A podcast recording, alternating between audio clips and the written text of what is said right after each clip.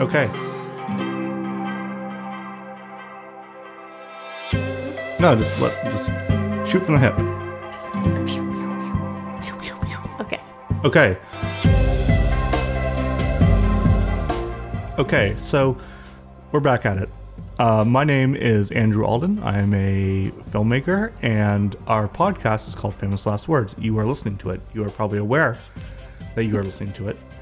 And we like to talk about filmmaking, review things that we like, we dislike, and uh, kind of do an exploration of what we've been through as filmmakers. Uh, we have a movie out there called Dangerous Creation. It's on Tubi. You can find that wherever you find Tubi on your phone, on your TV. Um, yeah, I like I said, I'm Andrew Alden, and you are Teresa Alden, also a filmmaker. yes, uh, and we are not brother and sister, but we are married. Yes. Um, and uh, today we're talking about um, something that we both were very excited for. We don't get excited about much, but we were excited for this. And this is 1899. It's from, uh, I'm going to butcher their names here, but Baran bo Odar and Jantje Friese, uh, husband and wife duo, much like ourselves. Oh my gosh. Uh, and this is their show called 1899. They're the team that brought us Dark. So, what is 1899 about, Teresa?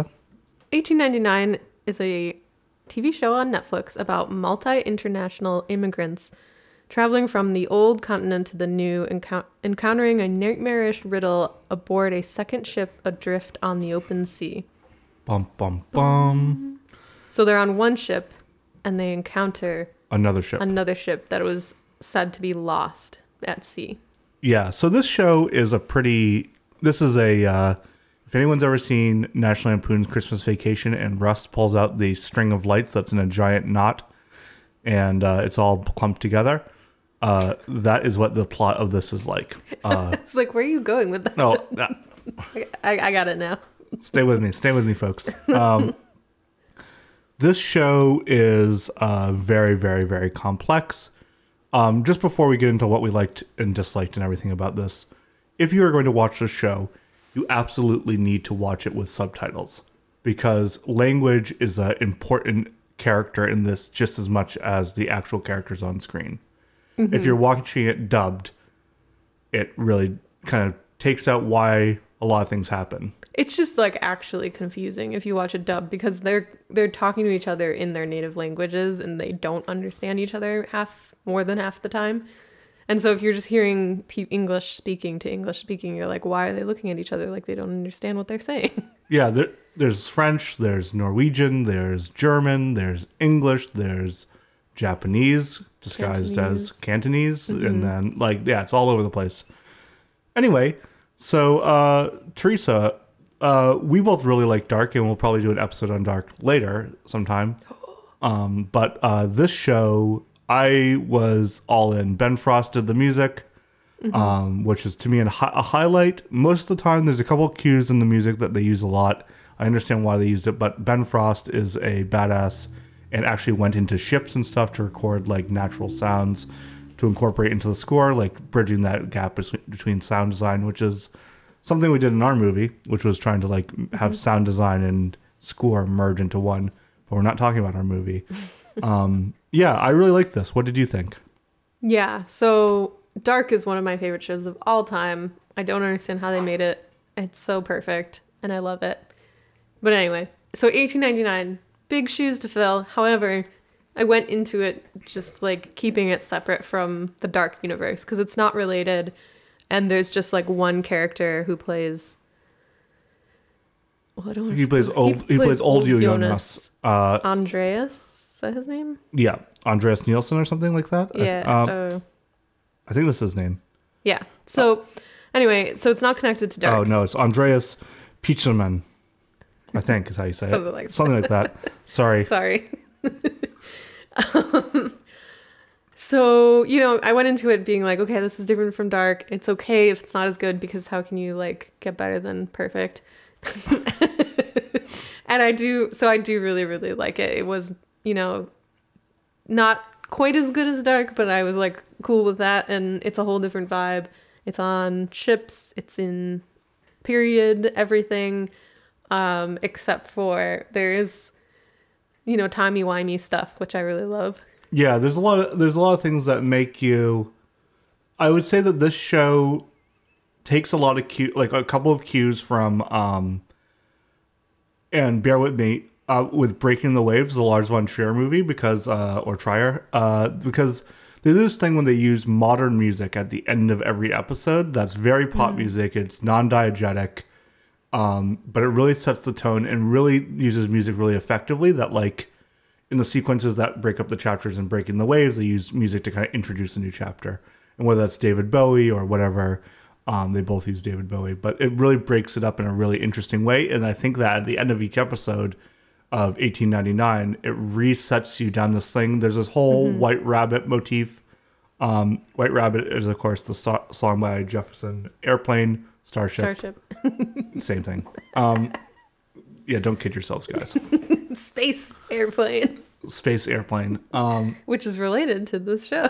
oh, whoa, whoa, whoa. Um, yeah, spoilers. Spoilers, by the way. Spoilers. Um, I thought this show, you need to go with it. Like the show is not very, like complacent. It, like, like the show moves, and the show's like you're either gonna be with me or you're not. Because if you fall asleep or you're doing something else while you're watching, the show is gonna seem confusing, disjointed, and altogether kind of frustrating.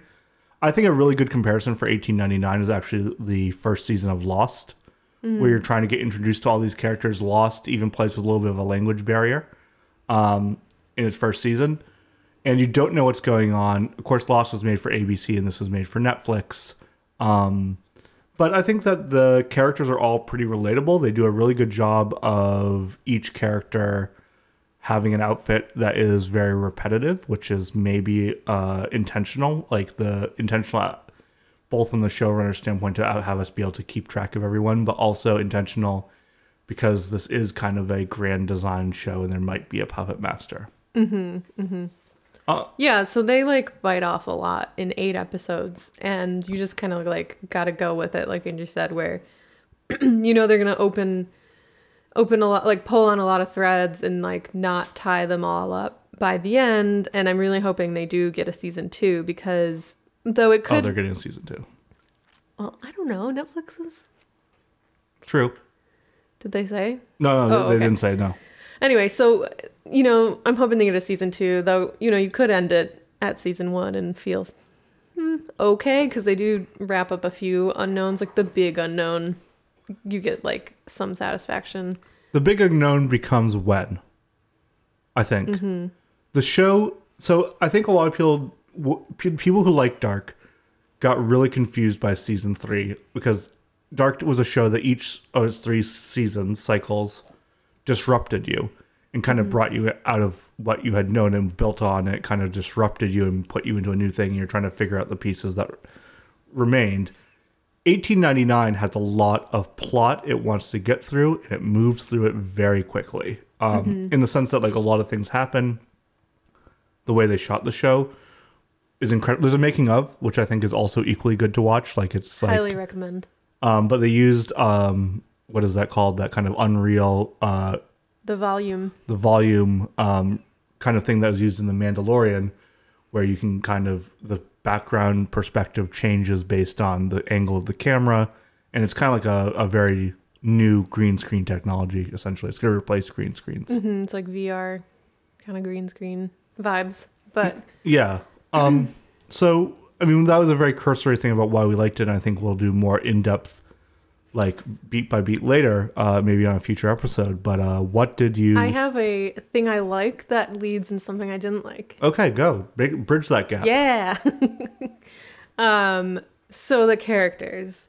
So there's a lot of characters you have to keep track of and I do like that style and they do that in Dark too. Um and there's particular characters that I like more than others. And the ones that I do like I really really like. And then the other ones I'm kind of like and Dark does a similar thing, but I feel, and this is like maybe the the part that is not as good, is that they they did it so much better in Dark, and I think, and I don't know for sure because we haven't seen the next season, but in Dark you have all these characters who seem kind of separate.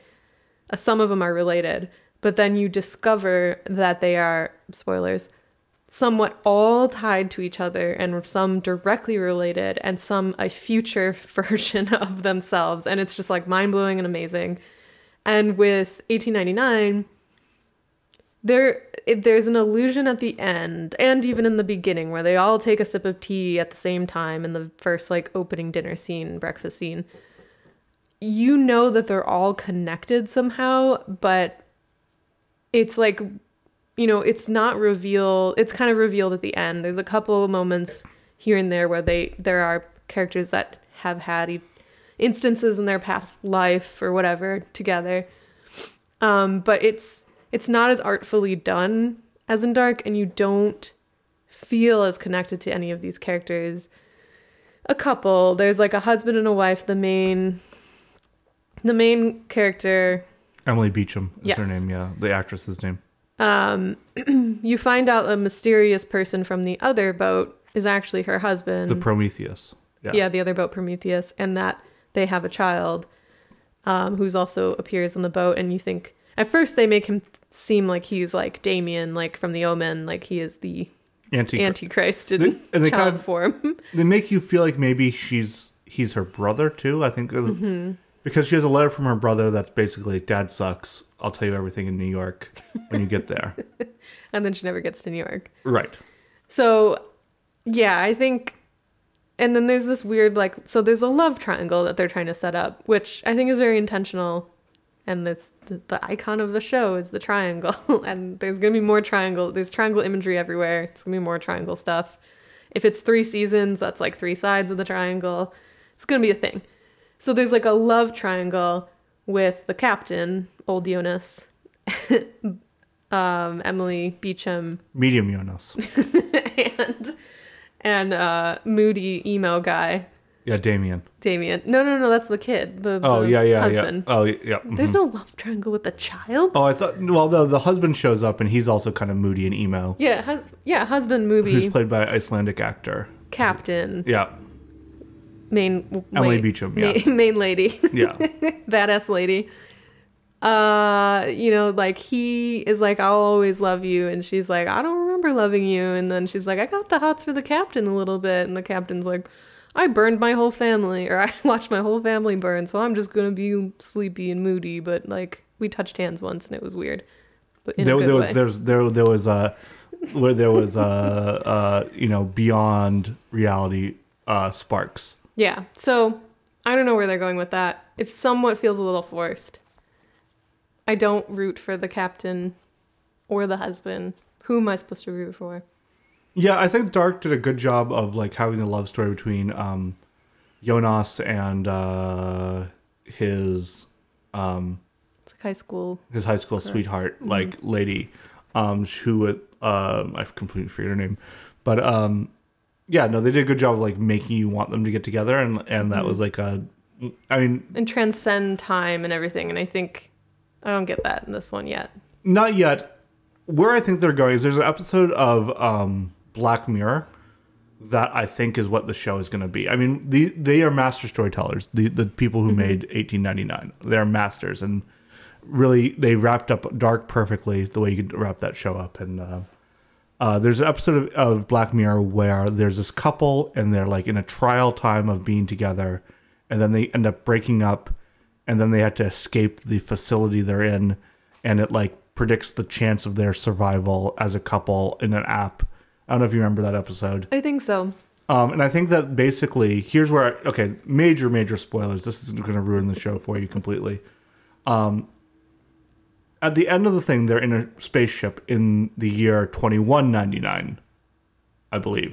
Um, they're in the future.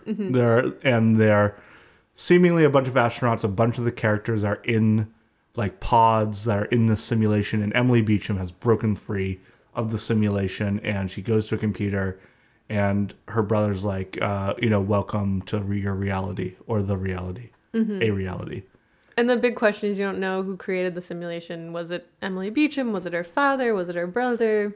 what what gives um i think what happened is uh because the show is not afraid to have like topical ideas about immigration and fear of the other like those are all pretty woven into the narrative of 1899 i'm guessing that earth is gone or earth has undergone a massive extin- extinction level uh, global uh, natural disaster that's wiped everyone out Literally where we're headed. literally where we're headed, and that um, they are like the last. They're like a, supposed to represent a quasi cross section of the world. Like there's like you know everybody. There's a lot of representation throughout the cast of like kind of like a cross section of what the world is like, and they are part of a where are we going in the future kind of thing. Where are we? um, how do we solve it where like if we can escape this maze it's like a computer program we're trying to use minds as part of the computer program to solve where we're going to go as a species um, and the thing is the computer's becoming self-aware because when they have all these all these people kill themselves on the boat they're actually just simulations created by the computer to kind of fill out the boat and, and make the reality and a lot of them are starting to become self-aware. And i think that's why we spend so much time with the norwegian gay kid who is struggling with his sexuality and struggling with everything. And that's what he represents. He's representing the ai becoming a lot. Like the ai is realizing that it keeps mm. on killing itself to run this program. And prometheus is like rising from the ashes. So like you know it's ri- coming back from the dead. I mean it's kind of like a lazarus kind of deal so i think that's where the show is going. I, I i i that's my prediction but of course It's a good hypothesis. that's my hypothesis. And uh um okay so is there anything uh you who do you recommend this show to? Because this one's uh uh, uh as my uh uh music theory teacher in college would say this one was a beefy unit. Yes, I mean, obviously, I'd recommend it to anyone who likes dark or showed an interest in dark, um, though it's different. Anyone who appreciates puzzles, like not knowing everything that's going on, a slow burn, you know, to your point earlier, it's very slow during most of the episodes, and then they kind of like ramp it up towards the end with some mysteries, and they play the the modern music, and it's it gets you all excited. And so if you can like kind of get through the first three ish episodes, you're good. You're like hooked. So it's for people who like mysteries, puzzles. It might not involve any time travel, but if you like time travel, that's this is the show for you. Yeah, I, I think this. I would recommend this to people who want something unpredicted, can focus and keep lots of narrative threads going at once, and people who are okay to not know and have to fill things in for themselves. Um, I think it's not for the casual viewer who wants to do something else while they're watching it. This is not a show that, unless you're really paying attention, things are going to start to blur together and you're going to get lost in the sauce. Um, we have a, a mailbag comment. Okay, so Mailbag. mailbag. Uh, we have Christoph Kringlehoff has email has sent in a message. That can't Um, be real. Yeah, it's probably not real. Um, loved your episode on Inside Man.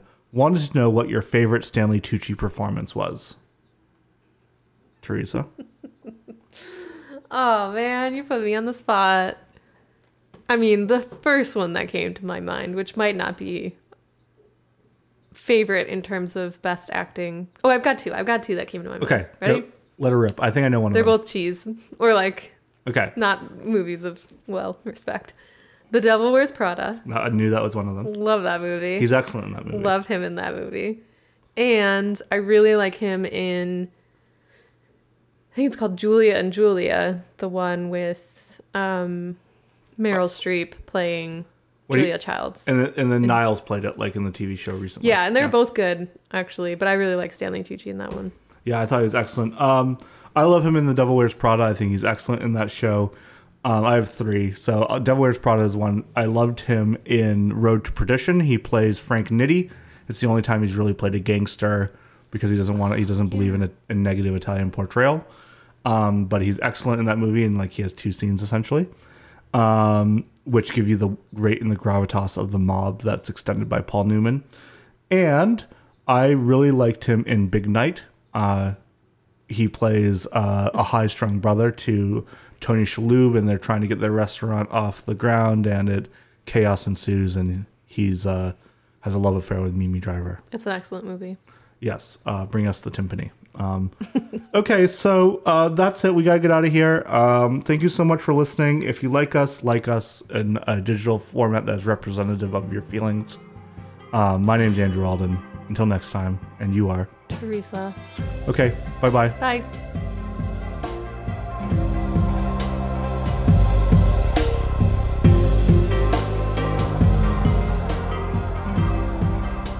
Next time on Famous Last Words, we will be discussing the pre production of our own movie, Dangerous Creation.